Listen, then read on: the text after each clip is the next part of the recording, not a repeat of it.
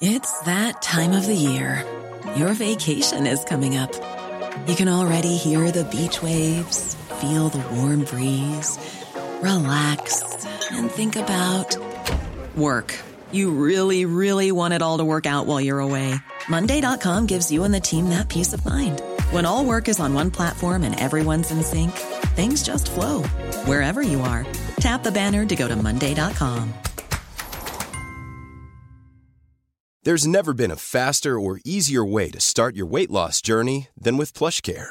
PlushCare accepts most insurance plans and gives you online access to board-certified physicians who can prescribe F D A-approved weight loss medications like Wegovy and Zepbound for those who qualify.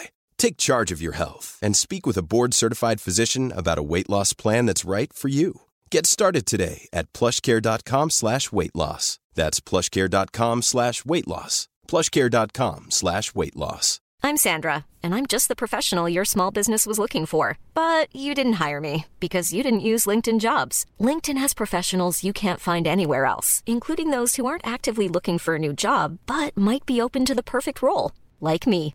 In a given month, over seventy percent of LinkedIn users don't visit other leading job sites. So if you're not looking on LinkedIn, you'll miss out on great candidates, like Sandra. Start hiring professionals like a professional. Post your free job on linkedin dot com slash people today. Yeah, I mean, falling over, you know, coffee tables and, and stuff, um, or, or landing right on top of the Designed by Apple in California book, which looks to be quite sturdy as it is. Um,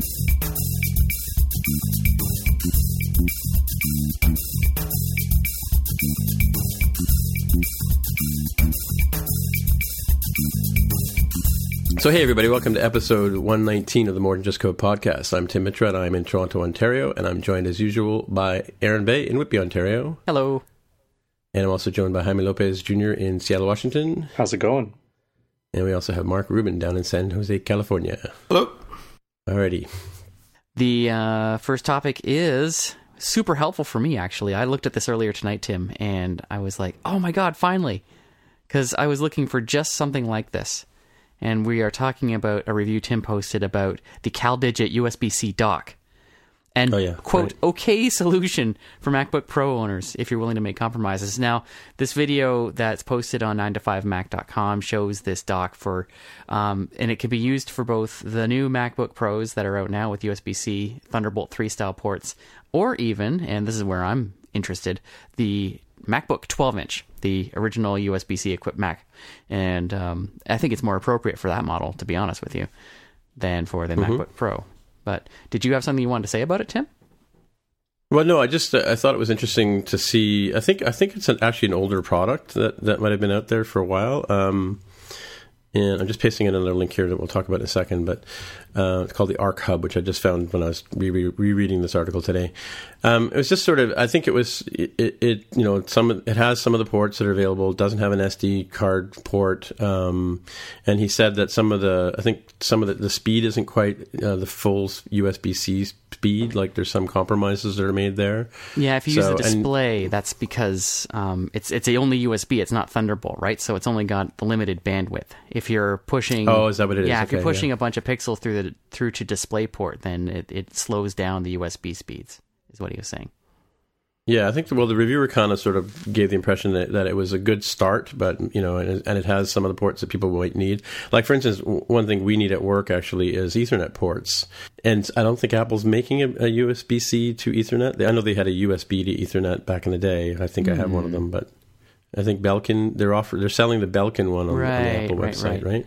Yeah, just another right. trend of Apple outsourcing its hardware. So they've got some yeah, of these yeah. dongles going to Belkin and their displays to L G. Uh, still, there are very few U S B C docks out there, solutions. Uh, you pasted in just now another one to the Arc Hub, which is being made by Borg Design. It's not available yet, like so no, many of pre-order. these things. Yeah, so many of them mm. that I've looked at. And I have been looking in the last couple days. Um, honestly, not really crazy about this Arc Hub, which I also checked out. Um, oh, really? Because, okay. Well, because it's a circle, right? The idea is that it's a circle. Yeah. And so you're going to have this, like, imagine, like, o- you look at octopus, it. Octopus, yeah. Yeah, you're going to have an octopus, uh, uh, and it's going to be a giant mess on your desk. um, like the standard hub design where it's essentially a box with the cables plugged into just one side of it is much neater, I think. So I don't like for a desk. If it's if you're using it for, say, a, a table in a conference room or something like that, then it's then it's actually pretty okay. good. Yeah, for a conference room. Yeah, I can see that. I don't see that being its primary use case, though. I think it may be because it's small too. So, you, but you have a, some sort of a U S B pass-through hub or something, don't you?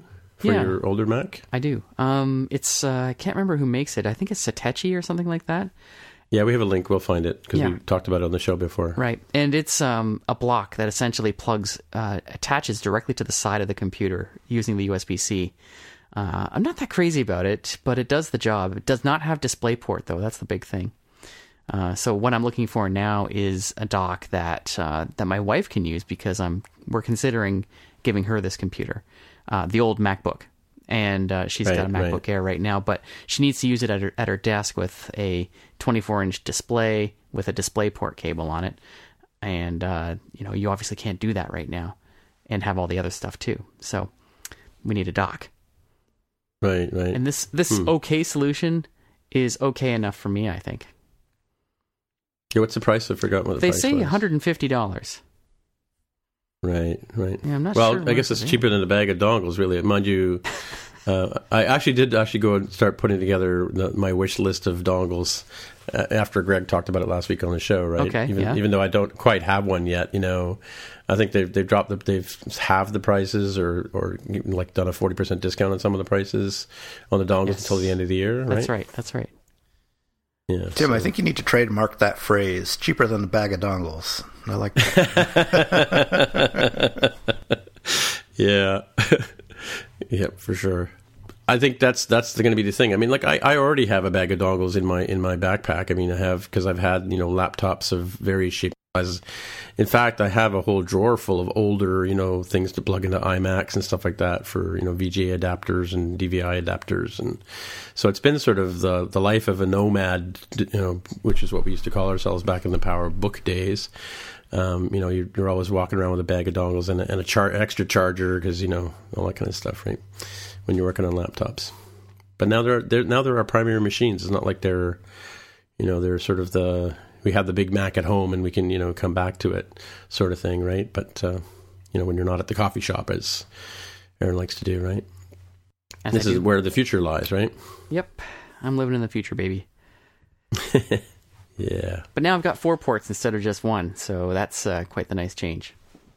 Yeah, that's kind of cool. So so your Mac, or, well, should we talk about your Mac now or do you want to wait a bit? Or That's up to you. Make yeah. it a main topic? I don't know. I'm just a caveman. Well, so let's talk about that. So you posted a side-by-side picture of the MacBook, your your Mac, your twelve-inch MacBook and your thirteen, right? Yes. And I saw one in the store the other day, and I took a picture of it for last week's show. But so why don't you, why don't you regale us on what you think so far? Well, so far I've been super impressed. Uh, the big surprise for me when I opened the box, I'll say, is the size. It seems like it has such a small footprint. Um, and having had my my, my twelve-inch MacBook uh, that it's replacing, it... Uh, It wasn't that much bigger. It's not that much bigger. It fits in my bag. This is the thirteen you got? It is a thirteen-inch, yeah. Okay. I think the fifteen-inch would be ginormous. Um, I've and I've had thirteen-inch uh, MacBook Pros in the past. Like before my MacBook twelve, I had a thirteen-inch MacBook Pro. Uh, this one is definitely uh, of more svelte design. You can definitely tell. It's also more solid. Build quality is amazing. The uh, the lid lifts up with one hand, one finger. And it instantly turns on when you lift the lid. It's one thing that's different mm. between this and older Macs is that right. uh, it's now powered on by a lid lift. Um, the Touch I D on the right side is astounding, like super fast, as fast as the iPhone seven.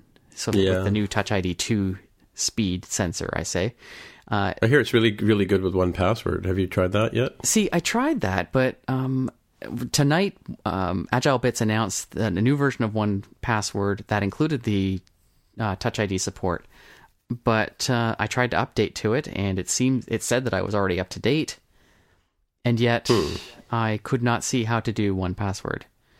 Uh, mm. I can continue to look at that, but you know, like I'm looking at, you know, the the password dialog right now, and there's no way that I can see to activate Touch I D. I think it actually is a setting, because I had trouble with it on my iPad until I found there's a setting that you go in to to turn on Touch I D. Okay, well, I'll, I'll so have that a look may, for that. That may be the case. Yeah, maybe the case, yeah.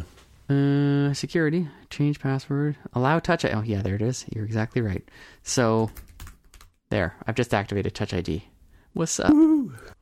Um, and then it says uh, to require the master password every, and then you choose the time frame between an hour and two weeks. Um, wow. So hmm. just to make sure, and it's defaulting to one week. All right. So try that. And yes, indeed, there is a, now a Touch I D icon, and I can just unlock it. Oh, so nice. That's hot. Mm-hmm. That's hot, kids. So that mm-hmm. works well. And um, what else? The Touch Bar is gorgeous. I mean, it's beautiful. This OLED display, it makes it the keys look like they're printed. It it really does have that kind of quality to it when you're looking at the keys.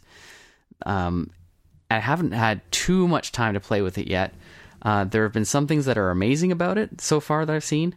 I watched a video full screen earlier tonight. And you know, sometimes if you're watching a video full screen, you want to see how much time is left. So you jiggle the mouse, right?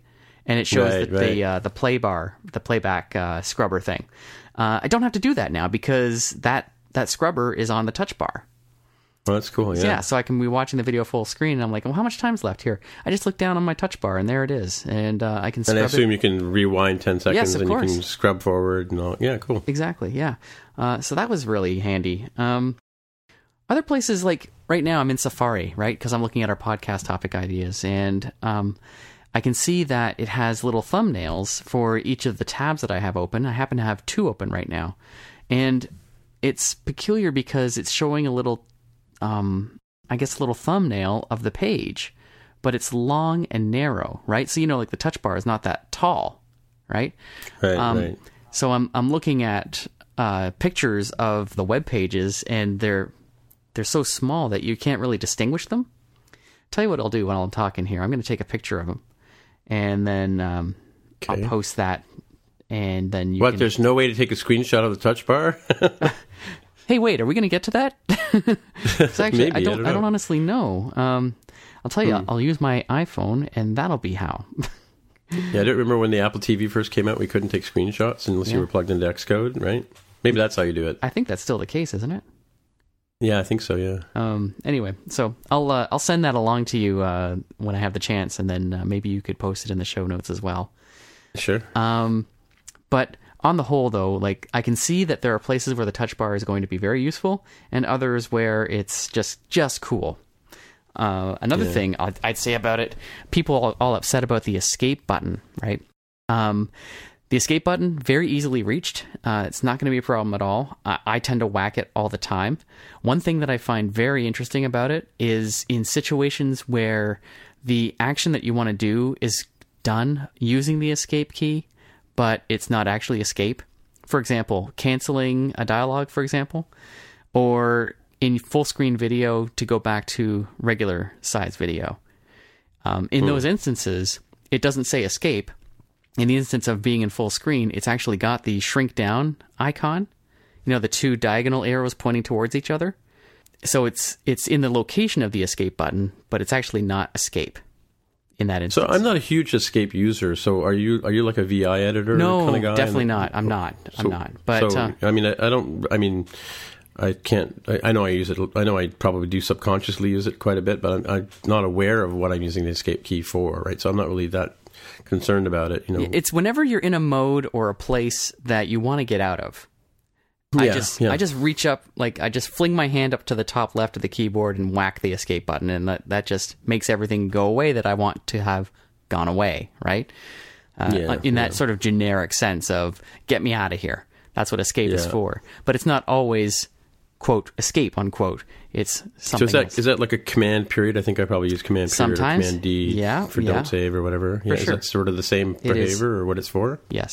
Yes. Hmm. Um, well, I also posted a, an article here by um, our, our man, um, John Gruber, on Daring Foulball. He, I guess, like you said, there must have been an embargo on reviews because maybe it's been lifted because he posted a review yesterday. Everybody posted at like eight fifteen in the morning.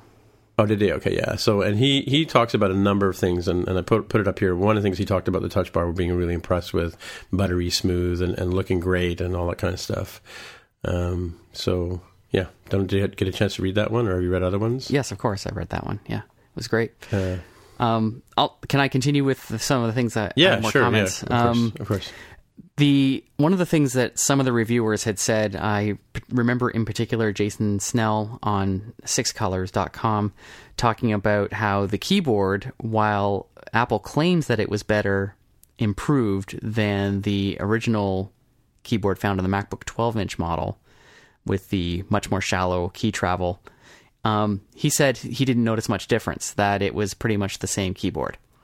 Uh, I could not disagree with that more. I find this keyboard way better. Um, the keys oh, really, are, yeah. yeah, the caps are more solid. Um, they have, they make a distinctive snap as you type on it. Uh, so you definitely feel when you're pushing down on the keycaps, and you can hear it too. You've perhaps in some of these reviews heard people say this keyboard is loud. And I agree. Huh. I think the keyboard is loud. Um, I think it's wonderful.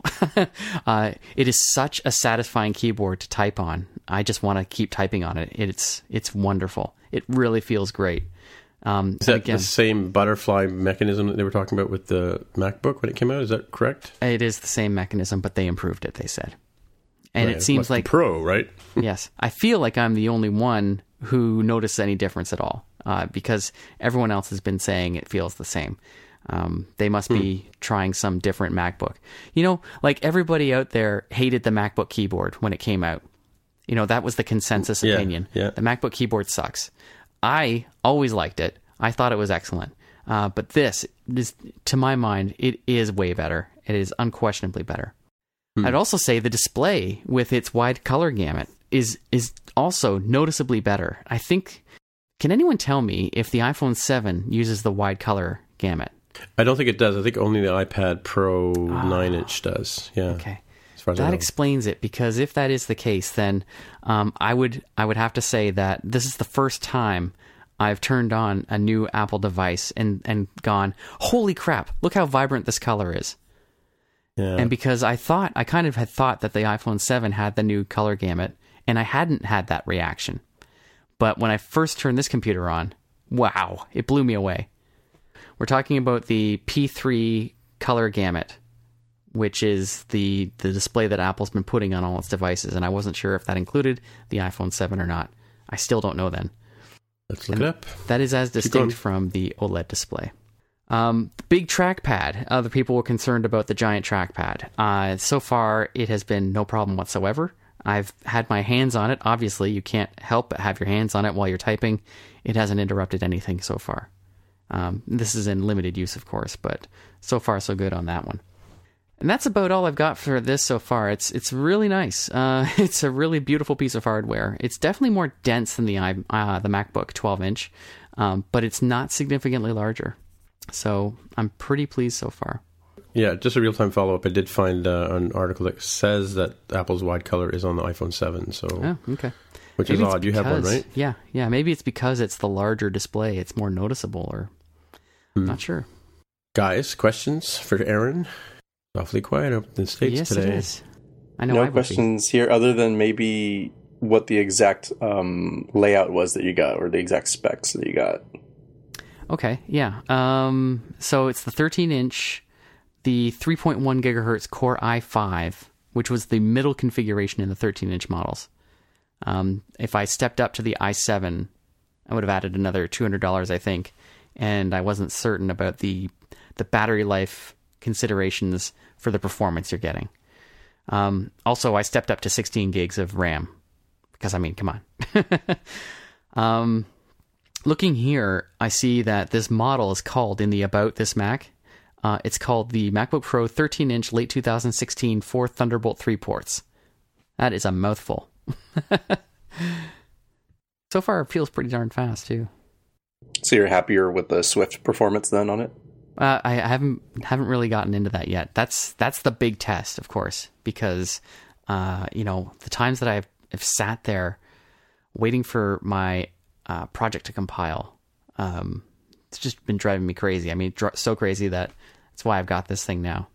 I posted another review by um, as part of follow-up um, that I found on a Huffington Post out of the U K about a, a, a Final Cut Pro editor who has had one of the MacBooks to play with for the last couple of weeks. And uh, he really talks about, he says it's a really quick, zippy computer. Um, and he talks about the touch bar being buttery smooth, you know. So yeah. And he had the fifteen-inch one. I believe so, yeah. That's right. Yeah.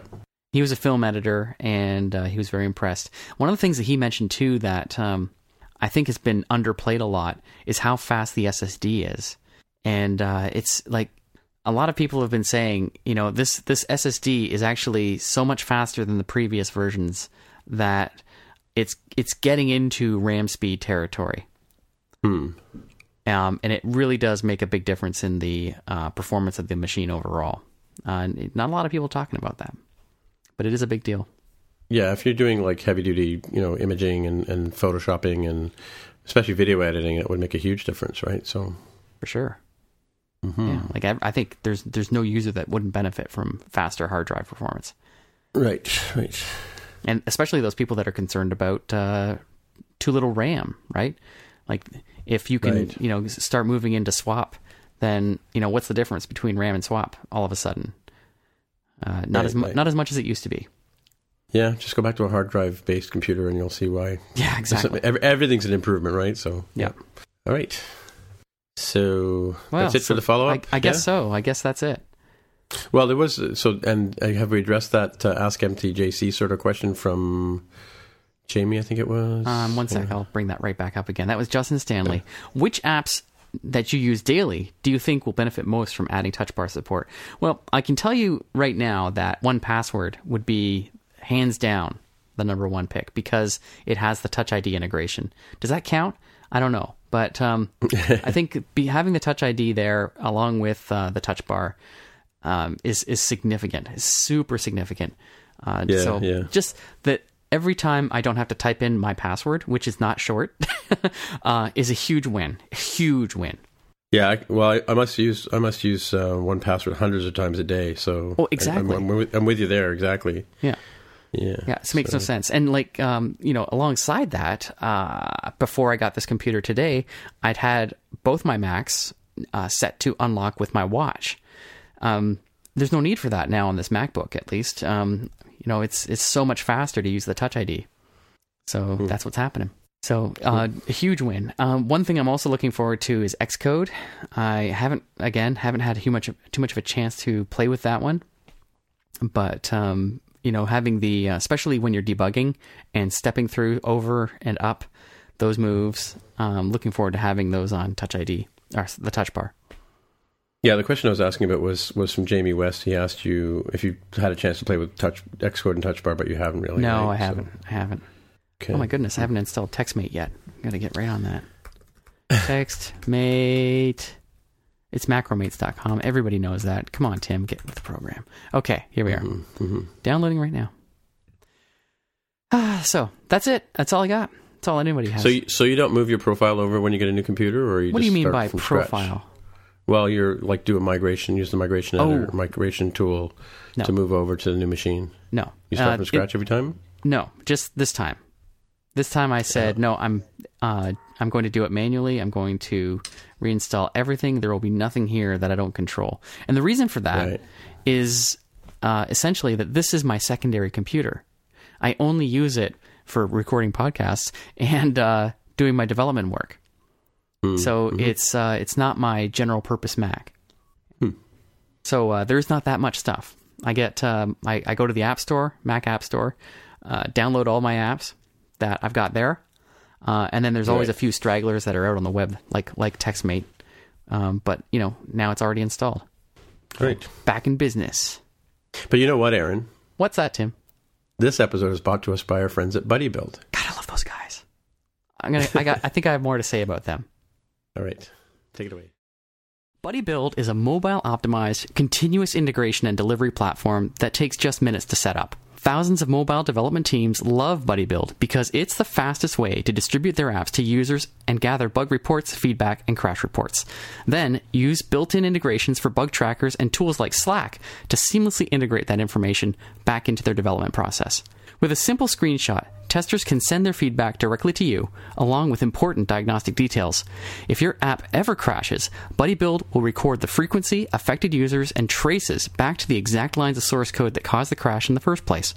Buddy Build gives you even better visibility into crashes with Instant Replay, a video recording that shows exactly what your users were doing when the app crashed, giving you the exact steps needed to repro the issue.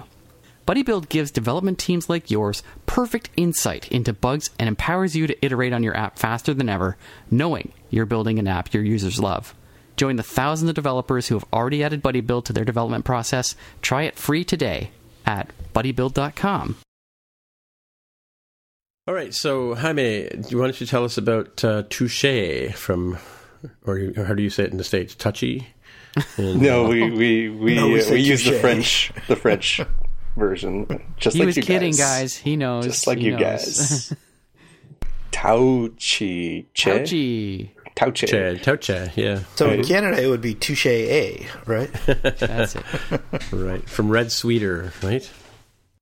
So I think we get it correct here in the United States, if only because of the old um, uh, Tom and Jerry cartoon where there's like the Three Musketeers and they have the tiny little gray baby mouse. Say, right, touché, right. pussycat, when he was like jabbing him. Uh, in any case, so Red Sweater Software, that would be uh, Daniel Jalkut, has come out with Touché, which is a Mac app that exposes the touch bar, uh, or at least a simulated version of it. This is uh, a little bit different than what we talked about, uh, I think, last week. Uh, that one, instead of being a uh, GitHub project that you then have to use Xcode and, and install something onto your iPad, this is just an Mac app that you can just install and run right there. So it's kind of a little bit different. Doesn't require external bits. Um, of course, it doesn't let you, you know, as we talked about last time, like physically put this next to a keyboard and see what that feels like. But um, it does have the nice bit that you can just sort of quickly go through and see everything um, that would be reacted to. So I thought that was pretty neat. And it's free. Free download for Mac. Cool. Uh, of course, yeah. As we mentioned, you have to have the correct version of macOS Sierra, and it has to be the specific build. So be careful with that. Just like we talked about last week. Mm-hmm. Yeah. We're still hoping that they're going to come out with ten twelve two, right? And that would resolve all of these issues. Yeah, it wouldn't wouldn't require you to like, oh, I need to go in and like manually download this thing because, of course, the uh, the semantic version checker that's checking to see if you have an automatic update is going to say, oh, no, this is the same thing and, and not do anything with it. So coming back to Touché, the Touché bar or touch bar, um, is this going to allow, like if you have an app that, that uses touch, the touch bar uh, has features for touch bar, will that be accessible by anybody like when they're running this this app, I guess? Or is that the purpose? Or is it just to simulate what you're going to in development? Like I mean, it, it it simulates in the fact that like it's not like a physical touch bar, right? Not like um, of course, yeah, like the actual hardware. Well, you can't touch it; you're going to mouse over it or whatever. Yeah, yeah, yeah. yeah. I mean, unless you're lucky enough to have one of those uh, supposed experimental touch Macs, um, yeah, you're going to be using your you're going to be using your mouse for that. Yeah, I can tell you. Look, um, I'm using it now, and it mirrors what's happening on my touch bar perfectly. Okay, perfect. Okay, yeah. Cool.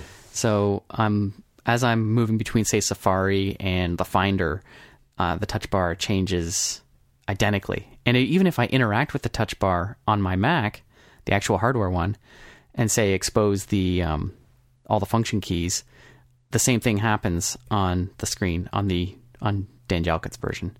Uh, it's perfect. It's exactly what's happening. I mean, it looks a little smaller, right? Right, right. And well, the nice just, thing is you guys were talking about screenshots. It's like, well, you, yeah, you could use right. this as sort of like a, a poor man's way of dealing with it instead of having to take a rather spectacular photo with your iPhone. Hmm. And just for the sake of science, I downloaded it and I just remembered that it's my Mac at work that's on running the latest version of of Mac O S. So I'm getting, I've got the little do not enter sign through mine, so I guess I have to update my Mac, my current Mac. Womp womp. Womp womp womp. Anyway, eh. yeah. Live and learn. Live and learn. Mm-hmm. Uh, yeah, it works great. Coolio. I don't think right, I'll be so... using it much. Yeah, I mean, if you have like the actual hardware, it doesn't make a ton of sense. Yeah, sure, except for sure. screenshots. Eh? Yeah. Sure. Can we talk about your um, uh, post, Aaron, about cutting Apple cutting their video services? Totally. Yes, this was just announced this evening. Apple has stated, and reported by Bloomberg, that their normal thirty percent cut for App Store revenues uh, and app purchases will be halved to fifteen percent for services such as Netflix and Hulu. This is probably something that's been going on for some time for companies not like Netflix and Hulu. But if there's anyone else that wants to get into the business of streaming video content and charging people for it, Apple just made it twice as attractive. um, mm-hmm. So this is something that's just happening. And, and it's, again, to my mind, another sign of Apple's ongoing thaw towards their cut. You know, it used to be an inviolable rule, like death and taxes, Apple's thirty percent cut of any dollar that they that uh, that's made on the store. Um, is now uh, changing. They're making less. Yeah, interesting. Well, it also makes it more, like you said, more competitive for other people who want to get in, and maybe maybe even for Netflixes and the Hulus to be a bit more competitive. Maybe there's something about the pricing. I can't help but think that there was, at the very beginning, you know, that Netflix said, we're not going to show up on your platform unless the the terms are better than thirty percent. Right, yeah, you know? yeah. Because they're not charging a lot, right? Like back in the day, if you remember, it was like seven ninety-nine for a video streaming subscription with Netflix. It's gone up to like ten dollars now. But right, yeah. at that rate, you know, giving up thirty percent to Apple is a tough proposition. And given their popularity, Apple would prefer that they be there, right? So I can see that they would have given them a deal. And I think this is probably just uh, extending that deal to everyone else, just making it overt. Right. That's good news. Yeah, yep. it, it does make me wonder with these cuts and cuts and cuts if we'll eventually see the standard cut just for everything switch to be fifteen percent um, yeah. without any time trial sort of period, uh, just to sort of simplify the like sort of one-offness that's happening right now. Right. I agree. Yeah, and we've talked about, you know, I mean, initially when they had the thirty percent, it was, you know, their their reasoning was that they're doing a lot of marketing for us and they're putting up this whole infrastructure, and uh, maybe now it's they can they can afford to cut back on that because, you know, they're they're we're, I, we've all sort of said we're not really getting the value for, for our thirty percent, it seems, right? Yeah, and I think we talked about that at some respect in a couple episodes about sort of the value proposition changing. Um, because a lot of things like, you know, just exchanging money over the internet is not as difficult as it once was with things like right, you know, right. Stripe yeah, yeah. And, and PayPal and other things that came out. Not to mention that Apple recently introduced uh, ads within the App Store, so it's a little bit harder to justify if if people are paying for ads to get people to download their apps, paying Apple, it's a little bit harder to justify taking as large of a cut for doing the marketing when people are already paying for that. Right, right, right. Yeah, true. Thanks, Disney. Disney? Why Disney? I'll pass that Well, along. Just uh, big, big, uh, big companies, you know, can afford to spend more, right? So they they spend more money, more on their marketing budget on getting apps on the App Store to into our hands. Therefore, it makes it easier on the rest of us who, you know, don't have the big pockets, right? That's my point. Oh, okay. Yeah. All right. So, um, Jaime, you want to tell us about this new literature that Apple's getting involved in? Yeah, I think last week we talked about the uh, the stocking stuffer that is the five K L G display, and um, if that's a stocking stuffer for you, this will also be a stocking stuffer. It's uh, designed by Apple in California. A new, um, you know, they've called it like a photo book out in the press, but it's actually more of like a design book, and not not like in the sense of like, oh, here's uh, the story, the biography of a designer, or here's the like process they went through. No, no, this is really just about the designs itself. Um, very similar to like a ton of art books that I've seen. Um, the the big brouhaha, of course, is that it's uh, a, a couple things. One, it's a it's a rather pricey, depending how you look at it, sort of thing. It's it comes in two hundred dollars and three hundred dollars flavors, for which you get um, these beautifully bound, uh, like apparently specially printed Um, photos, four hundred fifty photos that cover about twenty years of Apple's design history, um, where Johnny Ive and uh, Steve Jobs uh, overlapped. And right, yeah. uh, looking at the photos that I've seen here, they look like fantastic and spectacular. And it's not just like the outsides of like the Apple Watch or the original iPhone. They show the inside of um, like the G four uh, Cube, which is kind of really cool because I've seen one of those in person, mm-hmm. but I've like You know, I didn't disassemble it and, and see what it could really look like. uh, and the other thing that, that people are kind of wondering about is like, uh, is this like the, the final hurrah for, for Johnny Ive as he, you know, stays in his hovel over in, in England right, and, yeah, and kind of yeah. becomes more of like a retiree or professor emeritus kind of uh, position. And, and, and I don't know about that. Um, I just think it's kind of a, a, a cool thing. I'm, I'm not personally going to buy one because that's quite a chunk of change for that sort of thing. But I think if I was a design student and I really wanted to look at this sort of thing, it would be no different to me than like buying a textbook that has like uh, Dieter Ram's designs as well and try to like really look beyond just like, oh yeah, this is marketing material. And like, no, no, no, let me understand that curve. What kind of curve is that? Right, right. Yeah, that was exactly my take on it, that the main customers will be, uh, well, either super design fans or universities having design courses, uh, industrial design courses, and, and we'll use this as, as a as a textbook, as you said. Maybe Johnny Ive is, is planning to teach some courses, and this will be his textbook. Right. There's not a single word printed in it. It doesn't matter. Yeah, yeah. No. Yeah, it's just yeah, pictures it's... floating in his white room. Right. Well, Tim, yeah. you, went to, you went to art school. There must have been stuff like this, right? Yeah, totally. And there, I mean, uh, believe it or not, a three hundred dollars book or whatever it is is not is not uh, inexpensive for this type of book. Like when it's sort of celebrating something like this and it's, you know, professionally bound or whatever. I actually own a couple of books, and I put links here for them on the show notes because I'm in. I, I've always liked Apple's design, even some of their earlier prototype stuff, and there is a book called Keep It Simple, which is the early design years, and it's like, you know, little uh, um, almost like plywood. Um, some of them are actual plywood cutouts, or they're made with clay kind of thing, and as well as some early um, shots of things like the Lisa and, you know, the early floppy drives, and, and some of, and into into sort of up to the iPods and things like that. Um, some really wacky designs. And there's another book that came out a couple of years ago, and I've forgotten the name of the author, but it's called Iconic, and it's sort of a Actually, now I'm thinking there's a third one, too, that I'm just drawing a blank on.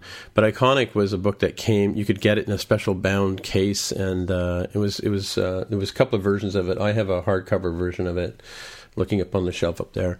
Um, and it's it's sort of... Um, um, It's not. It's interesting that the Apple book, everything is, you know, square and straight on sort of shots of, of the of the products from what I've seen on, on the shots that are available on the web. Um, but the Iconic one sort of does sort of a more pornographic kind of uh, view of of the Apple products. Like they'll they'll zoom in on the curved edge of a MacBook Pro or something like that, and you know, and, and yeah, it's Apple porn. I'm into it as an Apple fanboy, right? Um, You're yeah, sick, so, I mean, Mitra. I, I, I will definitely, I will definitely probably have one of these, probably the, the cheaper version. Um, somebody joked today he'll wait for till he can get the downloadable P D F, but um, yeah, no, it's it's uh, it's it's something interesting, and, and yeah, there, you know, a lot of times when you're when you're looking at art, for instance, as you, as your question mark, um, you know, if you have an artist or whatever, um, I have a number of books that, you know, they're they're they're generally pretty big, and you know, because they need to, you need to be able to look at a good print of of a piece of artwork or whatever. Um, there's books on architecture. There's uh, there was a great collection at York University which I could never get my hands on because it was always checked out by M C Escher. The whole collection of every single one of his drawings, and um, it was a huge collection. And the books were huge, and like I said, they were always checked out whenever I went to check to see them. But yeah, if you're into art and you're into architecture, these that, that's kind of the sort of style of book. And the books aren't cheap; they're like they're way up there in the hundreds of dollars, right? So, as an as an art student, a lot of your a lot of your budget, like it is with I guess with science and engineering, you know, those those textbooks you get in university are, are you know hundreds of dollars at a time, right? So, yeah, so same sort of thing, but but this this focuses on on the uh, sort of art aspect of. of what you're looking at, and that's sort of another one of the factors of why people like to go with Apple products is because not only are you getting a computer that's easy to use, but it's designed really nice and it's pleasing to the eye, right? Because if they put a lot of effort into their design, you've got you know very few road apples in terms of design from that point of view, you know. And by the way, Jaime, I, I do own a um, G four Cube. If you want to come over and pull the handle and take a look inside, start taking take it apart and see how they came yeah, up with and, that. And, well, yeah. You know, as as, a, as an Apple, you know, I've always been taking my toys apart. So I've I've pretty much every Mac I've I've owned, I've taken apart at some point, and they're just as gorgeous on the inside as they are on the outside. You know, so in fact, I think one of the pictures that uh, that they have highlighted in, on the web is is the tool that they use to uh, carve out the inside of an Apple Watch is in one of the shots, right? Mill out, I guess is the term, mill.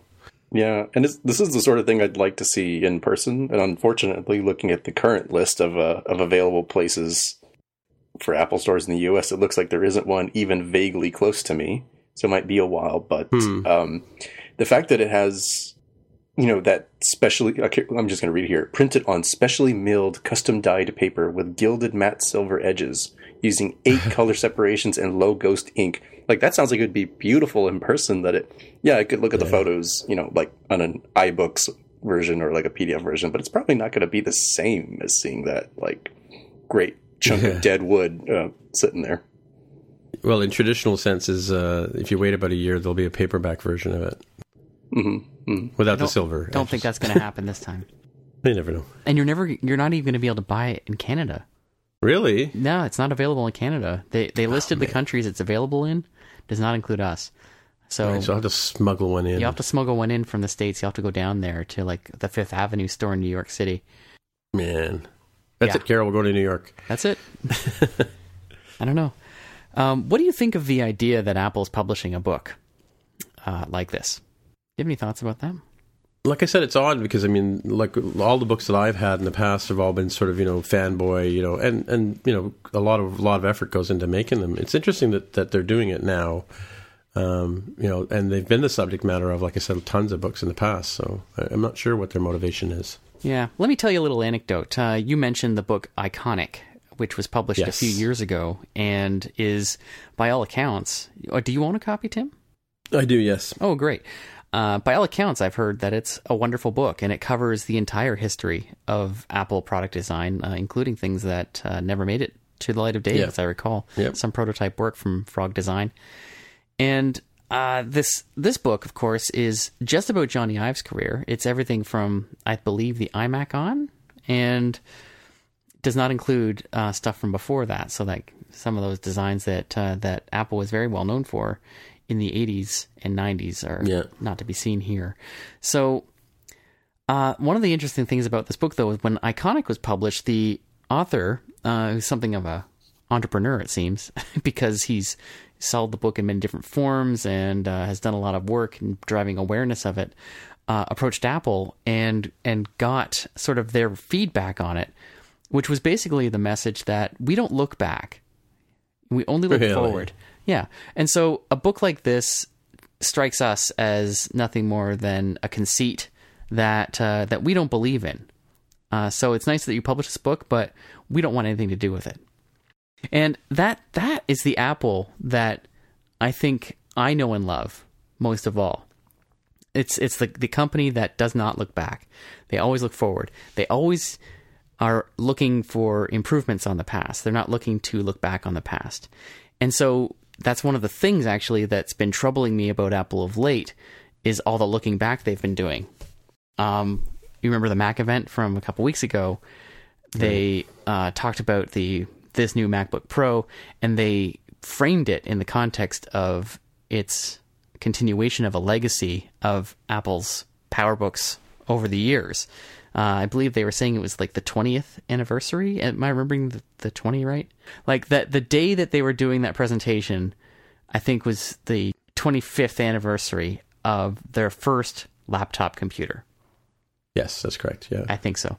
Um, and so you remember the commercial for this MacBook Pro was actually uh, a progression going from that first MacBook or whatever they called it, PowerBook, to the present, you know, looking, showing all those photos of all these different models. And so they um, are always looking back.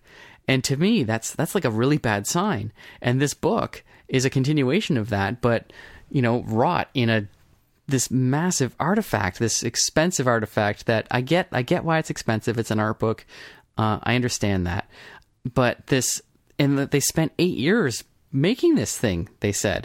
Wow. Yeah, like why why do you have people doing that when you've got such valuable work that you need to be doing, at the very least pushing the Mac forward, something that you have really not been paying too much attention to. I'm sorry, but there it is. um that part freaks me out. And then the other part that freaks me out is this book was dedicated to Steve Jobs, and I probably wouldn't say this about anything else, but I think Steve Jobs would like jump out of his grave and smack Johnny Ive in the face if he knew about this, because there's just no way that this is what Steve Jobs believed in. Looking back, absolutely not. You know, one of the things that we saw in one of the articles about this book, because I think Johnny Ive did an interview with someone, is that they actually had to acquire some of the hardware. Like they they were buying hardware from collectors right, right, over yeah. the years in order to put this book together. There's a simple reason for that. Apple is not interested in keeping um, any of its hardware from the past. And Steve Jobs himself uh, was basically like throwing old hardware out of the company headquarters um, because he had no interest in having it around at all. Like this is absolutely not uh, what Steve Jobs believed in by by every anecdote I've heard about them.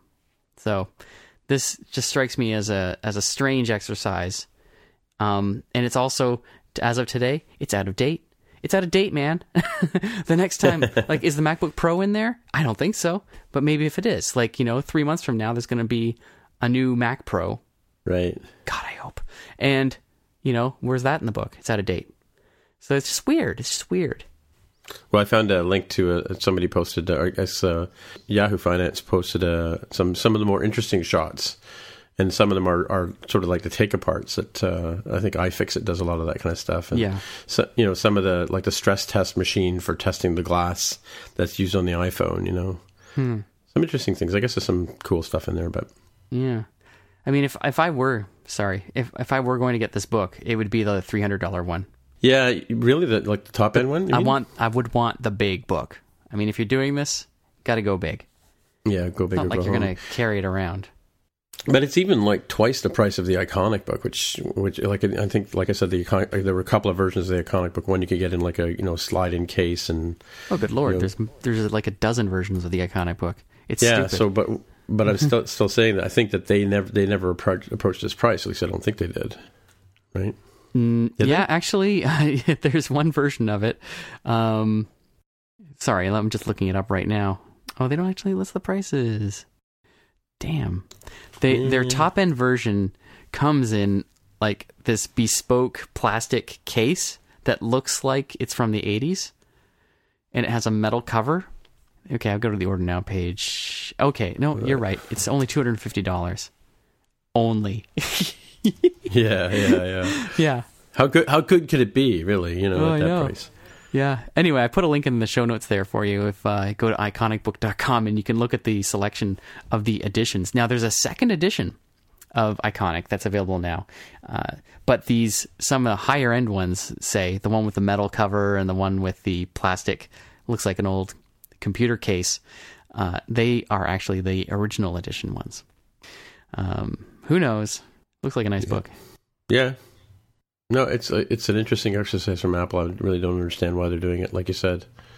Especially yeah. when they should be fixing your, your the products you've been complaining about for so long. Yeah. You know, come out with a with a new keyboard with the touch bar on it. You know, there, there's a yeah, thing. Yeah. You know, if you just if you're, are you looking for ideas, I got ideas. You want more ideas?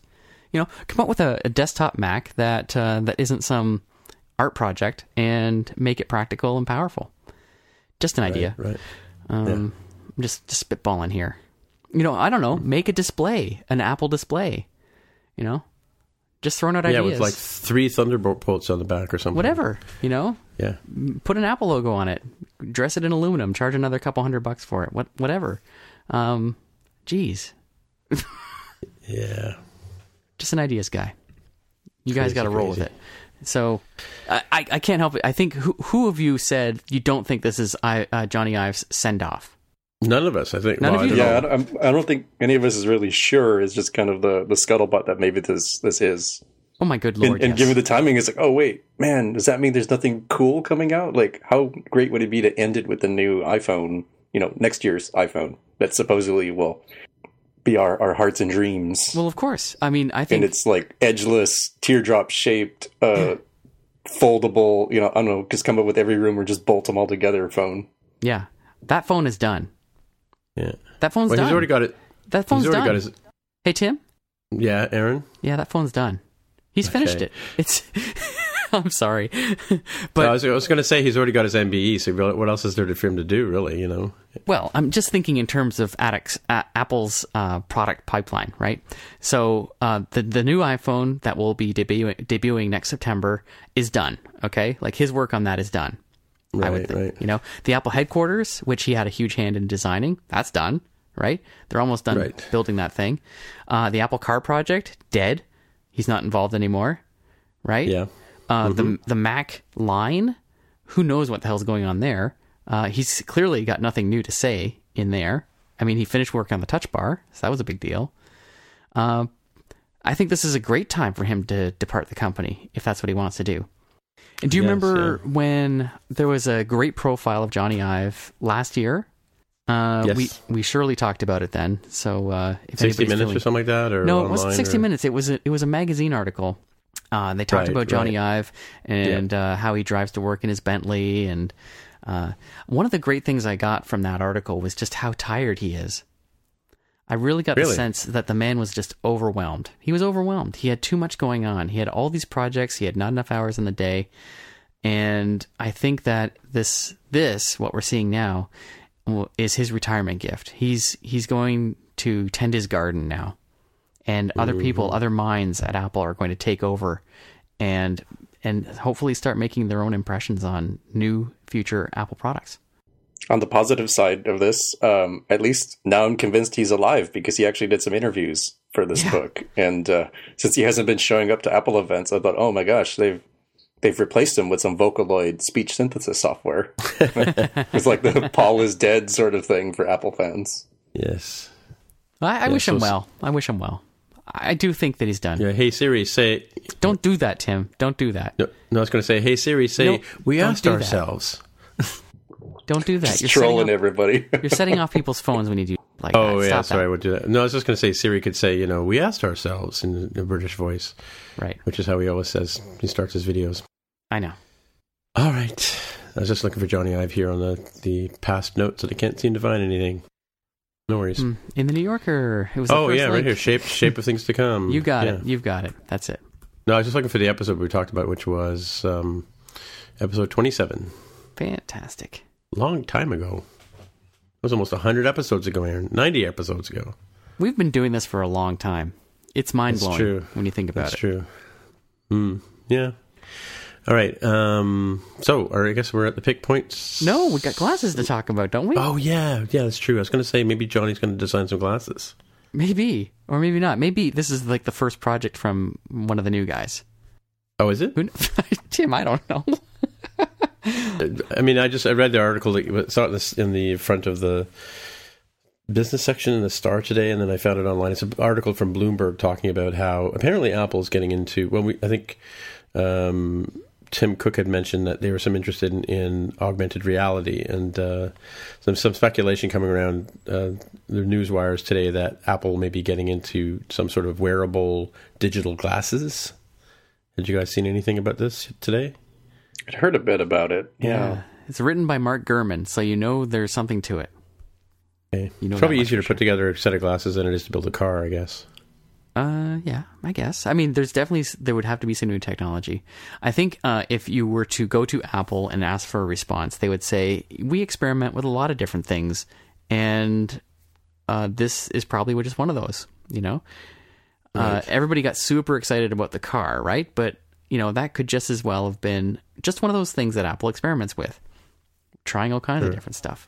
Like, you know, the touchscreen Mac. The touchscreen Mac is sitting right beside the uh, the, the the glasses, you know? They're on the same desk. Something that... On Johnny, Johnny's desk, yeah. Yeah, yeah or, or his successors, right? Hey, cool, look right. at my touch bar's done. I've got... I'm on this page with the video, and so now I have a scrubber alongside my little preview icons of my tabs. It's amazing mm-hmm. how versatile this touch bar is. I know, and I had to go and click on the pause button like an animal. Oh, such a beast. I know. Oh, cool. Now I'm scrubbing through the video, and it's glassy smooth. Mm. Wow, buttery smooth, I think. It's... Oh, yeah, sorry, buttery smooth. My bad. My bad. Mm-hmm, mm-hmm. Mm. So, yeah, and I think um, part of the rumor comes out of the fact that Apple has purchased a couple of um, augmented reality companies over the last, you know, year or so. Uh, I'm trying to find the names of them. Right, and Tim Cook has talked about Apple's interest in uh, augmented reality, A R, over virtual reality, V R. Right, yes. That's yeah, sort of how they I think the, the, the former is going to be more mainstream uh, than the latter. Absolutely. I mean, he's so right about that. I'm certain he's right about that. I I mean, just, just the one thing, just think of one use case in my mind, and it explains it all. Displays, right? The one problem that, say, iOS has is the display size limitation. Like, you're limited to the size of the device. What if you could right, divorce yeah. those things? You know, you break those things apart, and you're not you're not limited to like a four-inch display, and you don't have to choose which piece of hardware you're going to use based on the size of its display. That problem right, just goes right. away. That, oh my God, that alone. Well, it's like it's like the people who bought the projection, you know, projector T Vs instead of buying a large screen T V. Yeah, so they can have a, you know, giant T V as big as they want, right, kind of thing. Right. Can we have a sidebar conversation for a second? Oh, absolutely. Let's do it. Okay, so so I'm thinking about all these poor kids walking around with these, um, you know, in their homes, putting on these um, PlayStation V R goggles and the headphones and whatever else they have to put on. And and they're completely blind to their actual real life environment, and they're going to start flailing around in their living rooms or, you know, wherever they, they play these V R games. Isn't there like a concern about their actual health because they might injure themselves somehow, not being paying attention to their actual real environment? Wow. Yeah, I mean, falling over, you know, coffee tables and, and stuff, um, or, or landing right on top of the Designed by Apple in California book, which looks to be quite sturdy as it is. Um, I, I've seen some implementations that uh, practically sort of try to address that. Um, I want to say like the H T C Vive, and I could be wrong, um, does this. It could also be the Oculus. Uh, one of the two will... Um, it knows the boundary of what that playing area is supposed to be like, and it shows you like a ghost image of like the real world if you get oh, a little too okay. close, right? right? So right. like, yeah, if you're going to fall off the like upstairs loft where maybe you have the, uh, the the video game system set up, it will show you like, oops, the, you know, instead of a zombie, you kind of see like a little ghostly overlay of the real world on top of that. Just by putting a camera on the other side, right? Like, if you think about it, um, if people are walking around with those like Google Cardboard things on their head, and, and we showed some from Google that are like nicer, uh, why couldn't they just have like a little hole for the camera system to see out? And I could be watching Netflix while I'm walking down the street. Why not? But I, see, I mean, it's not as good as like this. Except like, for the Apple cars that are going to run you over, you know. No, but I'll, I'll see them, right? I mean, it, it'd be like looking through like a pinhole or like a keyhole, but um, that's distracted walking. Yeah, I won't have peripheral vision, but uh, it, also if they can leak the audio through, right? That's so like true. Recognize certain sounds. Yeah, but is that, is that ambulance in the game or in the street? You know. Um, yeah, you, that's a good the question. The reason I'm thinking about it is, you remember, what, it was at Nintendo Wii. What's the one where you have the, is it the Wii where you have the controllers or like you hold them in your hand and you wave them around and play tennis and golf? And is that the one? Yeah, that's started with the Wii. Do you not remember when they first came out, there was a lot of po- pictures posted of, of like them being hurled through drywall or, or people with black eyes from whacking themselves in the face with these things or, or you know. Or you smashing know, the T V. Or, or smashing their buddy who's next to them kind of thing. Yeah, exactly. Because mm-hmm. they lose control. And that's why they had the tether on them, right? So. Right. But that, that's I just I've seen you know commercials of like there's there's a commercial right now I forget I think it's for the PlayStation where the, the guy puts the the kid puts the, the, the V R goggles on and kind of sinks down into his living room, you know, and immerses himself in this you know battlefield Star Wars battlefield or something like that, right? But I, I just I just envision all these kids like you know impaling themselves on some strange IKEA furniture somehow, right? It'll probably happen. Mm-hmm. Yeah, that's why we need the V R systems. Like, if you've ever seen The Lawnmower Man, where you have like yeah. a whole, a, a whole like Nautilus exercise machine set up. The movie, because I've not, I've not read the not read the books. I don't know what the visual's like, but he's no, got like that, a whole totally different. Yeah. like Nautilus workout system that they like hook you up into, and like, you know, I don't know, maybe the dog walks into that while you're moving around or something, but you're not going to hit each other. Right. Right. Oh, because they're strapped in kind of thing? Is that what you're saying, Jaime? Yeah, yeah. Like, you know, like space camp, you know, when they put the kids in the, like, the vomit comet equivalent and they spin you around to the, like, yep. double axis um, rotating seat. Yeah. If you've, uh, right, have you right. read the book Ready Player One? Not yet. Okay. So you got to read that book. Everybody, come on.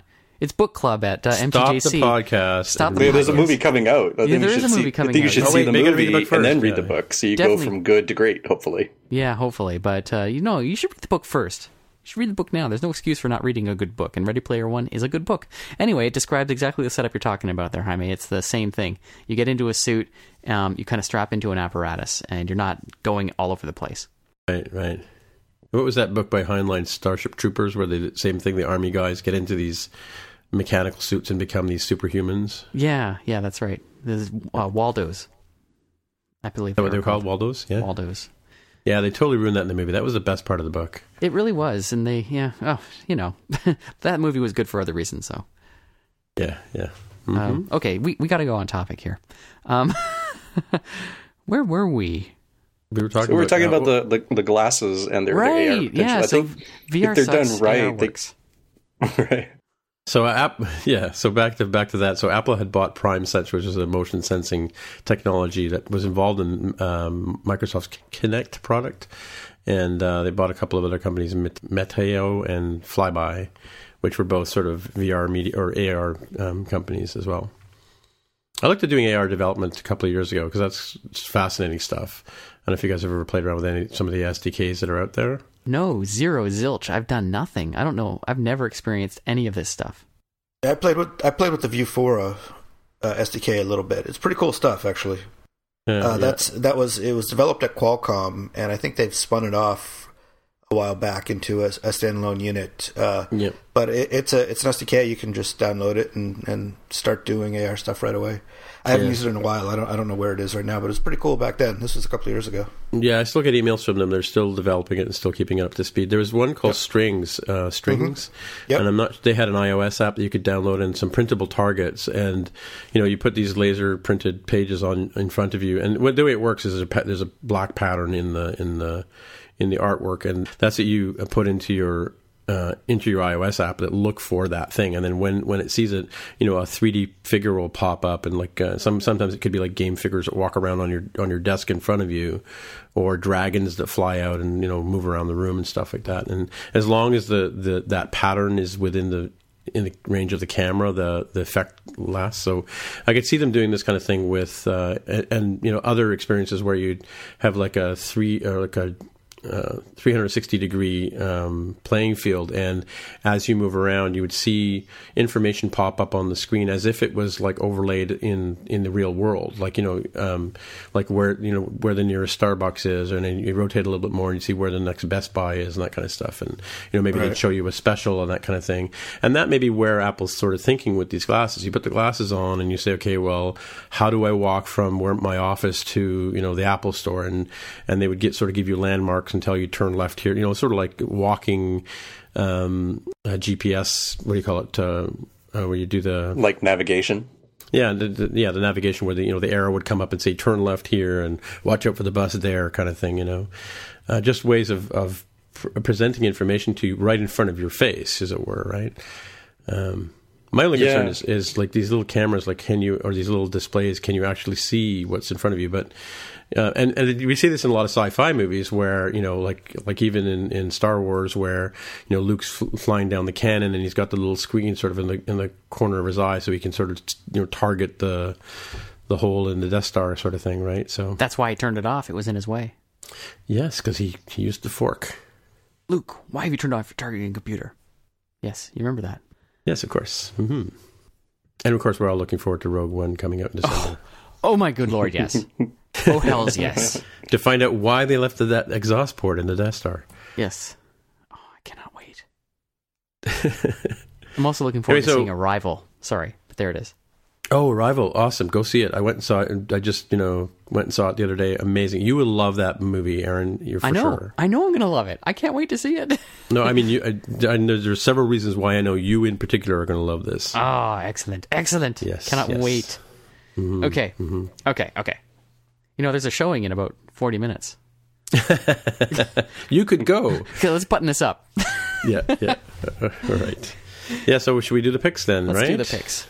Well, it looks like the Jaime and Mark show. So, Jaime, do you have a pick? I do, and it's it's almost like follow-up. Uh, so we've talked about Apple's revised developer uh, documentation, you know, developer at apple dot com slash reference and, and so forth.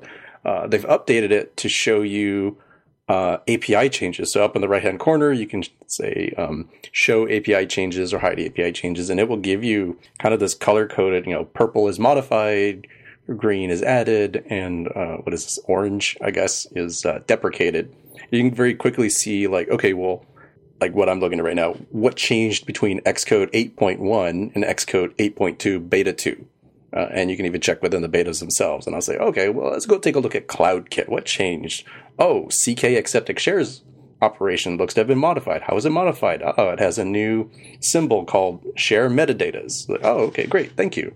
And you can go through very quickly, see that, right? Like we, we've talked about this before, that having sort of like GitHub style diffing of like what the heck changed in this giant bit of uh, of text. Right. This is part of that. And I really, I really appreciate this sort of thing. Um, if, if you want to go take a peek at like, Uh, the Accelerate framework, for example, there's like an enormous number of functions in there. And at least now you can see, oh, look, this purple one right here is the one that changed. It's great U I. Yeah, this looks great. I wish they'd do the same thing for Swift two to Swift three. Mm-hmm. Yeah, mm. that would be handy. Um, and the App Store guidelines uh, in the future. Yeah, yeah, yeah. Don't hold yeah. your breath on that one. Yeah, yeah, and cool. we saw something. Yeah, there wasn't there. We felt, we talked about a link a couple of months ago that where somebody had done a similar thing like this, where they had done a diff between the two uh, right. releases of O S. Right. In store guidelines, yeah, there is someone who's doing that. Mm-hmm. Oh, yes, yeah. that's right. Yeah, store guidelines, right, right. And of course, Apple has its own notes that show you like the big old changes, and and unfortunately, sometimes it's been kind of unusable in terms of like, well, what changed? Like, oh, well, they added like the nullability. Uh, annotation for Objective-C. I was like, oh, everything to, in the world changed. Everything, yeah. yeah. So everything is di- is diffed. Yeah. Yeah. Right. And perusing through this, it looks like um, a lot of things ended up changing because of uh, notification names, which uh, looks like they're making it more more Swifty, I think. Mm-hmm. Mm-hmm. Yeah, that's one of the things that's changing in between Swift uh, two and three is is the um, taking off the N S on a lot of. Um, foundation type classes and stuff like that, like that you might use in your apps, and making them more, I think they're becoming, what's the term I'm looking for? More concise? Uh, no, they're moving away from, they're, moving, uh, they're more protocol-like, I think. I'm, it's, I'm not using the right term, but there, there's a change to it. Um, so like, yeah, we talked about that where like N S default becomes default, you know, N S user default, sorry, becomes user default, and um, things like that. Um, That's one of the big changes. And the other one, of course, is the method naming and stuff like that is changing as well. Mm-hmm. It is interesting that they do this by Xcode versions as opposed to S D K versions. Yeah, just in, yeah. in, in the uh, in the in the U I, it's pretty much the same thing in, in practice. Although sometimes it might be uh, easier to to reference it if it were by version S D K version. In other words, what changed mm-hmm. between iOS ten point one and iOS ten point two, or what is changing? That's that may be more relevant in some cases than Xcode uh, beta eight point two beta two versus Xcode beta three or whatever. But it's a great start. I mean, it's it's it's it's definitely a good thing what they've done. Mm-hmm. Mm-hmm. Mark, what do you got? So my pick is an online course on machine learning. Now, everybody's heard of machine learning, and it's hot these days. Uh, everything from the way that they classify photos in your in your Photos app now to uh, audio, you know, picking, you know, figuring out what kind of what, what song it is, you know, in a Shazam type of app. This is all this is all machine learning stuff, and it's everywhere. They've included it now in in the Accelerate S D K, and it's all over the place. So. So you may be wondering, you know, really what is it, and, and how do I learn about it? And so this online course is a particularly good one uh, put out by Caltech. It's an actual Caltech course called Learning from Data. Now, it's not really new. It came out in two thousand twelve, uh, but it, since it's an introductory course, you know, it's it's it's not the latest and greatest stuff, but it's a really, really good introduction taught by a really good professor. So I've actually gone through... This is the, my second time going through it. Uh, I watched the course, took the course online a couple of years ago, and it was great, great background. And I'm doing it again now. I'm going through the course. It's it's one of these, you know, work on your own pace. It's not uh, it's not timed. There's not uh, you know you don't you don't have to sign up for it or anything. You just gotta download the lectures. They're on YouTube, and there's homework assignments you can do, and there's solutions you can find out there. This time I'm actually doing all the homework assignments in Swift just for fun. So it's it's really, really interesting. Uh, so uh, there's also a textbook that is written by the same professor. His name is Yasser Abu Mustafa, I think. I should get that name right. Yasser Abu Mustafa. Yep. Yep, yep. Uh, and uh, it's just a fantastic course. It's it's a little bit theoretical, so you do have to have some math background. You have to know calculus. You have to know some linear algebra and matrices. You need to know some statistics. But if you have those at, at pretty much a university engineering level, then the course is pretty accessible. Yeah, so it's it's not an easy course, I wouldn't say. Uh, even though it's it's int- it's an introductory grad level course, it's not easy, but it's accessible. You can do it, and I recommend it. It's it's a, it, the guy's a fantastic teacher. Highly recommend uh, you check out the lectures if you have any interest in this area. That's cool. it. Very cool. Right. Yeah, I'd be interested to see um, this whole part of the industry grow. I think it's mm-hmm. almost uh, through that like um, what is it, the Gartner hype cycle. Thing. Like it's almost at that point at which people are no longer just like thinking they can just sprinkle machine learning on the top of everything that they do, that it has to be like an entire discipline, and you probably have people who are dedicated to it. You don't just grab yeah. random people and say, oh, good. You know, you, this week you're working on machine learning, right? Yeah, I think they are. They are at the point now where people are specializing this in school and, and uh, coming out as big data experts. I mean, for sure, there are big data experts out there, and and data mining, machine and machine learning, they're all kind of tied together. So, yeah, we're probably getting to the point where everything will have machine learning built in, right? So, so, uh, so to be a to be a software engineer, you'll probably have to know a little bit about this kind of thing, depending on what you're working on going forward. So, can you give an example mm-hmm. of what kind of things? I mean, other than like, I think handwriting recognition was one of the things that we're using yeah. machine learning for. But what other yeah, so kind of things can people use machine learning cl- for? The classic example. This is this is a few years ago, but it's it is the you know it's the uh, archetypical example is Netflix. Netflix wanted to figure out, and he actually talks about this in the course. Netflix Netflix wanted to figure out how they can improve the recommendations of movies to their watchers. So, you know, they, they want to recommend movies based on what you what you like, what your preferences are. Do you like comedies? Do you like action? Uh, and so the better that they can make recommendations, the more likely you are to watch more on their on their system. So they actually put a, they had a, a, a contest essentially where they offered a million dollar prize to anyone out there in the world who could come up with the best solution to improve their accuracy of recommendations. And they gave a set of test data, and the set of test data is here's a bunch of movies, uh, here's a bunch of of user profiles. So use that to build a model so that if you have some other user profile, you can predict which movies they're likely to, to like and, and want to watch. And like I said, they there was a million dollar prize. They gave a million dollars to someone for coming up with a great solution. And it, you know, for them, that, that was a good deal, right? If they improved the recommendation accuracy by ten percent, yeah, they pr- they probably made hundreds of millions of dollars off of that. So anytime where there's where there's just a huge amount of data, uh, and there's a pattern in that data, you can use this type of technique or a set of techniques. And there's a whole bunch of different techniques, including everything from just linear regression, which is a real simple one, through uh, neural networks, which are, which is very hot right now, very hot and trendy, uh, and things like support vector machines, which is which is another another approach.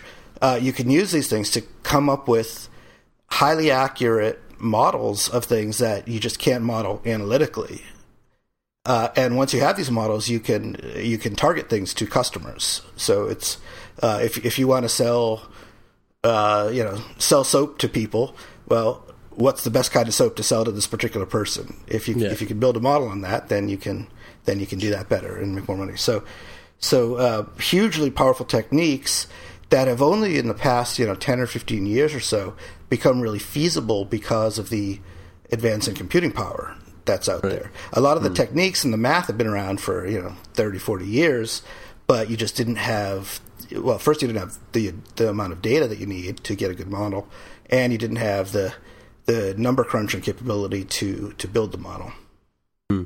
And would they use like the success, like if they recommend movies to people and, and people actually do follow up on those recommendations, would they use that information to further the learning of the algorithms? Is that? Exactly. Absolutely. Absolutely. Right. Yeah. Okay. Yeah. The more data you get, if, if you make an accurate prediction, then that reinforces the model. If it's an inaccurate uh, prediction, then it uh, then it uh, it changes the model, tweaks the model slightly to try to get it better.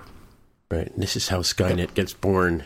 Well, it is, of course, of course, but uh, but it's still pretty cool stuff. Definitely. Yeah. Yep. Yeah. One day they'll be using computers to write movie themes or movie movie uh, ideas. Actually, there actually already is a, a. I heard about a computer that wrote writes stories. I don't know if you've ever heard of that. No, no. Sports yeah, stories. I think I, was it sports? I think it was on Spark or on on uh, C B C. They have a science show. They talked about a, a um, algorithm that writes stories. Was it sports, sports stories? Okay, okay. Yes, it was sports stories. If you'd like, I'll find a link for you. But you throw um, the ball, yeah, you catch sports, the ball. Sometimes it rains, yeah. that kind of thing. Sports journalism is incredibly formulaic. So uh, I'm, I'm not. Yeah, it's not a joke. That's serious. No, it's, I know. So is some of the interviews. Exactly. Yeah. Yeah. Um, yeah. So I, I've I've read some of these generated stories. They're interesting, but very boring. Mm-hmm. Mm-hmm. All right, well, this isn't really a pick, but I posted this in the in the show notes since Aaron and I were looking for topics to talk about. And one of them, it's kind of follow-up, too, is, and I think this week it was announced that um, Dash uh, for iOS was open-sourced by our friend Mister Capelli. Um, and there was some feedback on that. I don't know if you saw the feedback, but uh, I kind of, I just, I happened to notice that it was open-sourced. I hadn't a chance to look at it. I think I maybe clicked on the GitHub thing once and never really do- dove into it. Have you heard anything about that, Aaron? About going open source, you mean? Yeah. Yeah, of course. I mean, it went open source this week. And there was no feedback on on the code or how it was written or what have you? The fact, well, this is the solution, his solution to the yes. to the uh, the fact this, that he'll never be able to get back on the store, right? Exactly. It's it's definitely a sign that Dash is gone, that it's not coming back. That whatever uh, back and forth was occurring between him and Apple, it's over. Uh, so it's not happening. He has given up on Dash, and what better thing to do than to give it away. Uh, and so that's what he did this week, is published it to GitHub. The complete source code to Dash for iOS is there available for anyone to read. Yeah. It's interesting that it's under, um, people were talking about, it's under the G P L, the G- G N U General Public License, uh, version three, which is like the most restrictive one.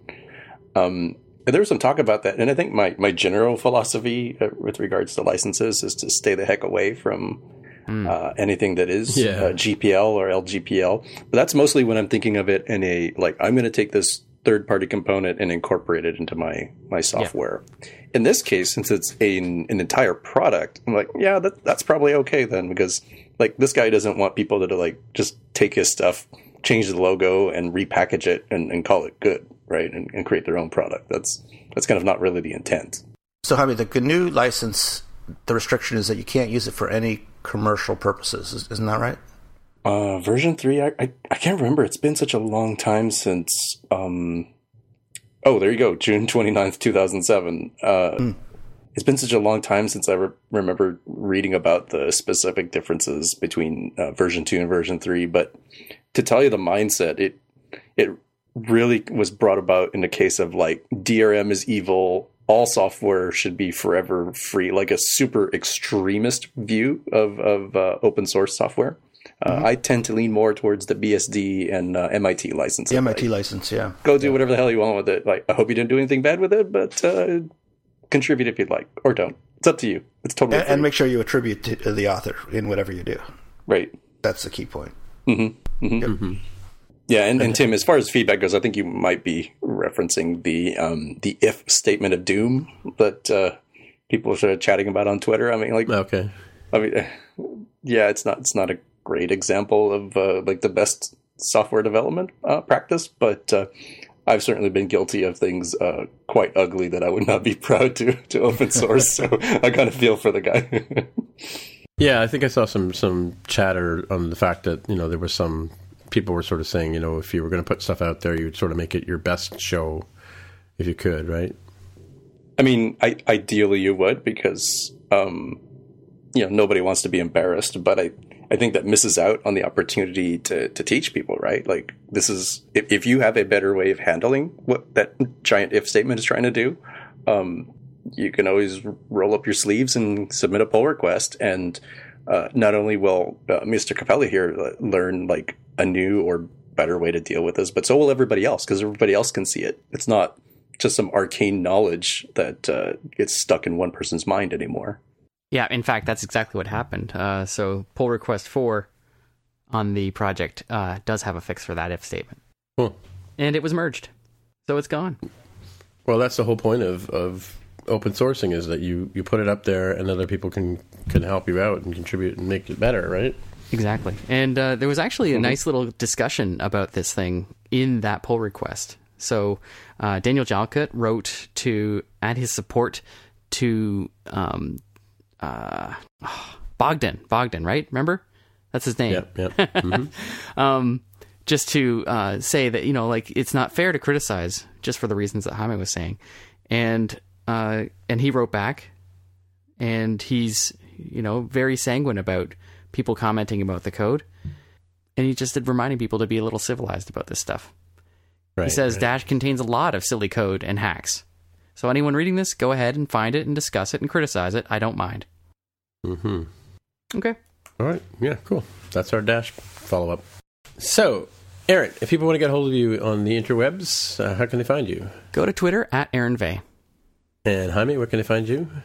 I'm also on Twitter as uh, at Dev with a Hair, and, and, and maybe eventually here I'll be able to use a Q R code too. I just, just saw that today. We didn't uh-huh. talk about it, but uh, maybe in the after show. Okay. And Mark, if people want to get in touch that, with that, you, no, uh, Mark R at smapsoft dot com.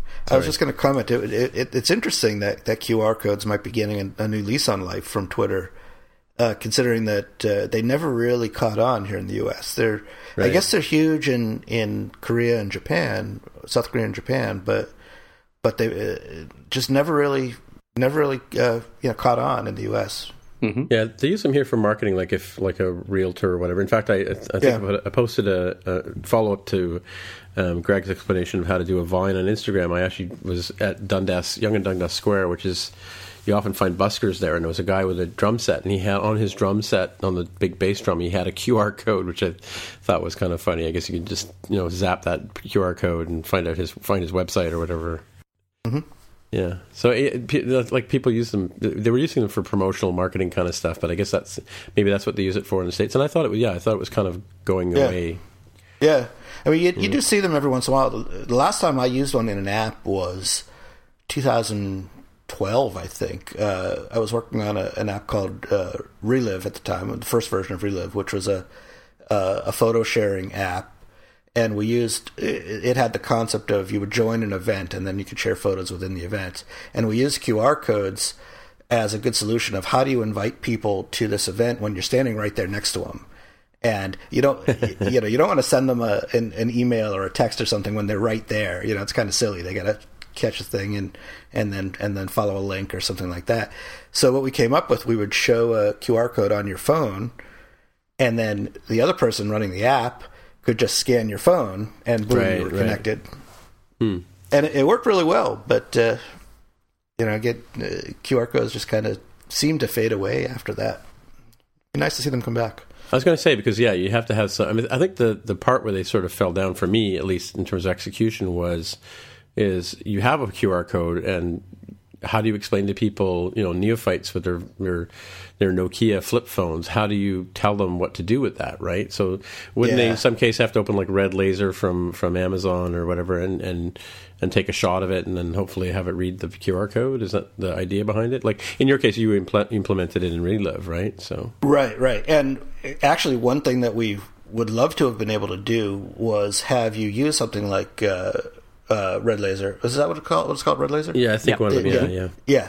To, to scan the Q R code, even if you don't have the app, and then go install it from the App Store and and instantly be connected. But we ran into the old problem of you can't you can't attribute through installation in the App Store. If I've, I know I've talked about this, where if you if you have someone follow a link to the App Store and then install the app. Uh, until recently, there was no good way to, or no you know, solid way to to uh, pass information through that install process, so you knew where you came from when you when you did the install to automatically uh, deep link somewhere in the app to auto- automatically get information into the app that came from something that happened before the installation of the app. Uh, so so we stopped using it for that, but but uh, now you could do that kind of thing, which is which is great. Um, But uh, but yeah, you're right. Uh, to go back to the original point of you have to teach someone who's new how to use this. It, it's just a critical mass thing. If it, if they ever got popular enough where they were everywhere and everyone knew what they were, then there would be no problem because everyone would know what they are. And it's it's it's just like, you know, how do you teaching people how to, you know, that you have to swipe to go left or right. You know, the first time you see it, you may not know, but that, but once it becomes so ubiquitous that that it's everywhere, then everybody knows how to do it, and then there's right, no problem. Right. Yeah, it's interesting. I was going to say, it's it's just like teaching people, like make, you got to make it as easy as paying paying for something with Apple Pay with your watch, for instance, right? Right. Which I, right. Which I do all the time, like you said. It was interesting. I did a, a, a training session today on accessibility because it was for accessibility for developers.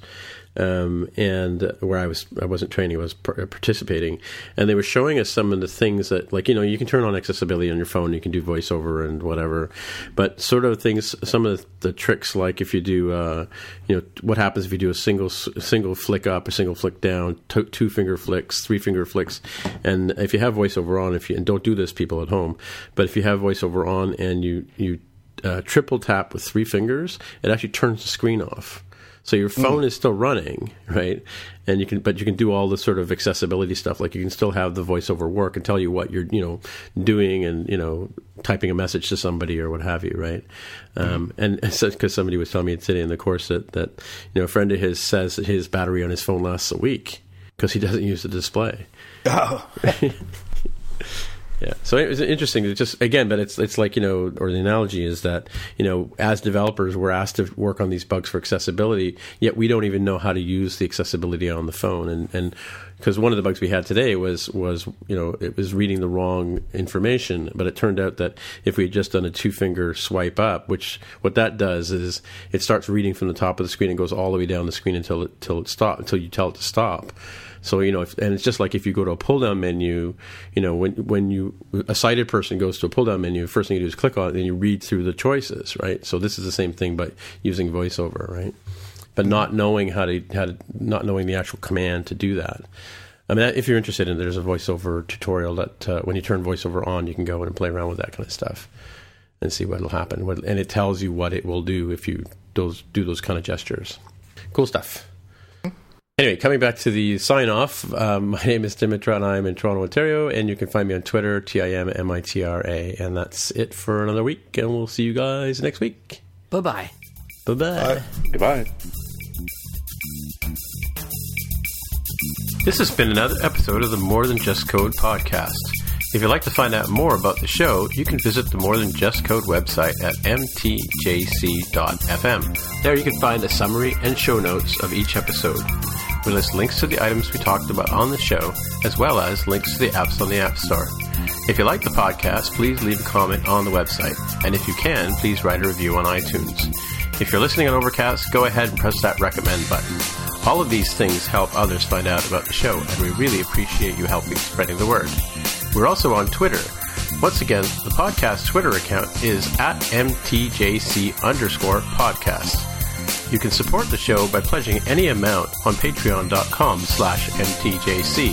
Thanks again for listening, and we'll see you next time.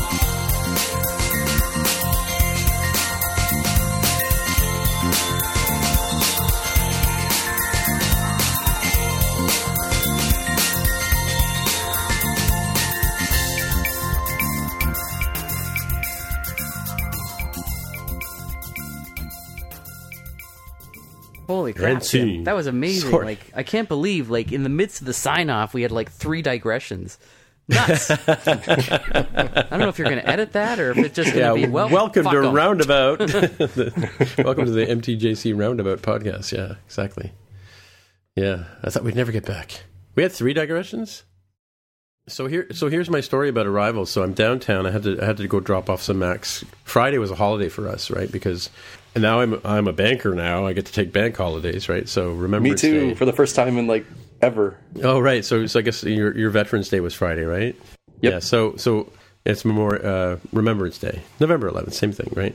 Um, and uh, we thank you for your sacrifice of your lives, everybody.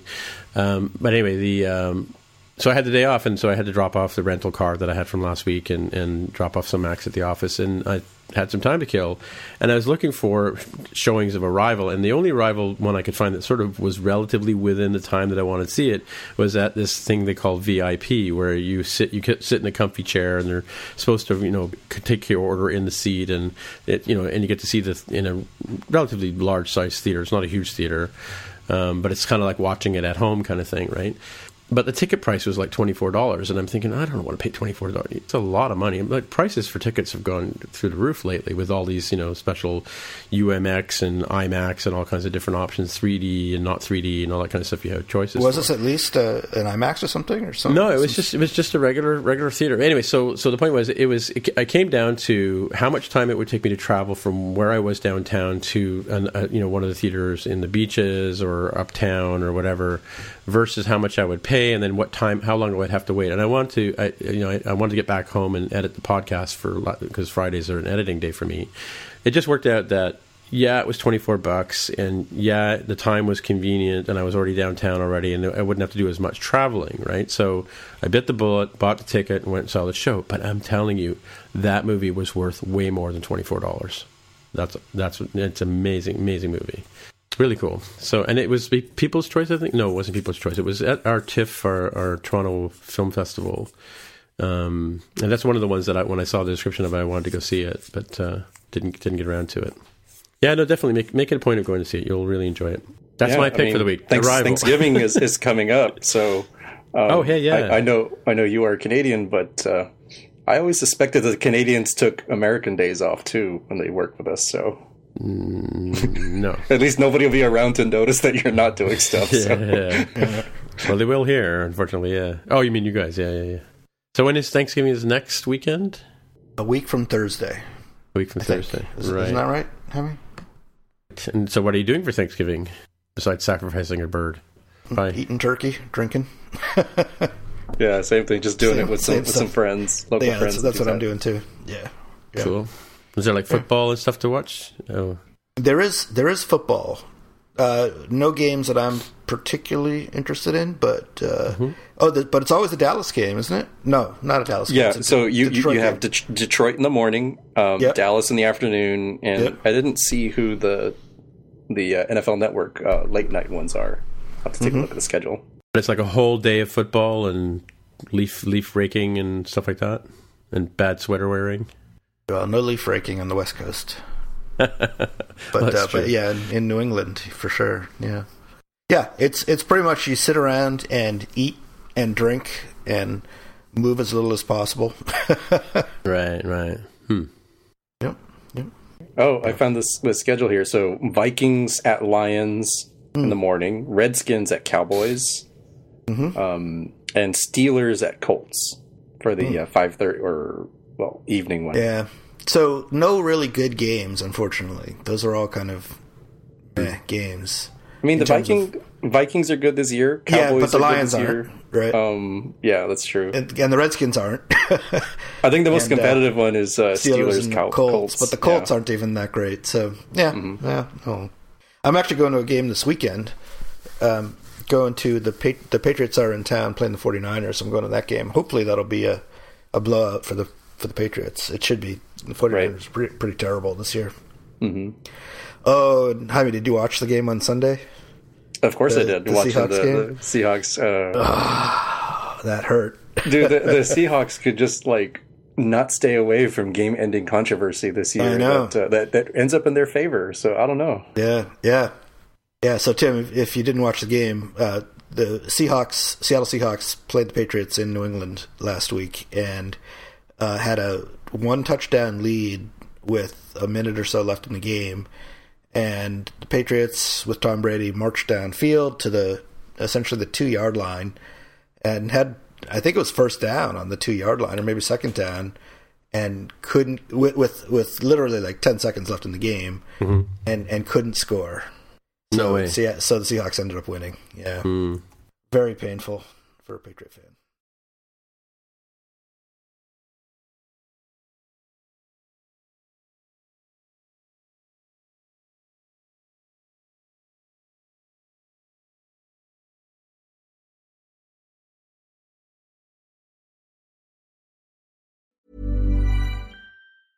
Even when we're on a budget, we still deserve nice things.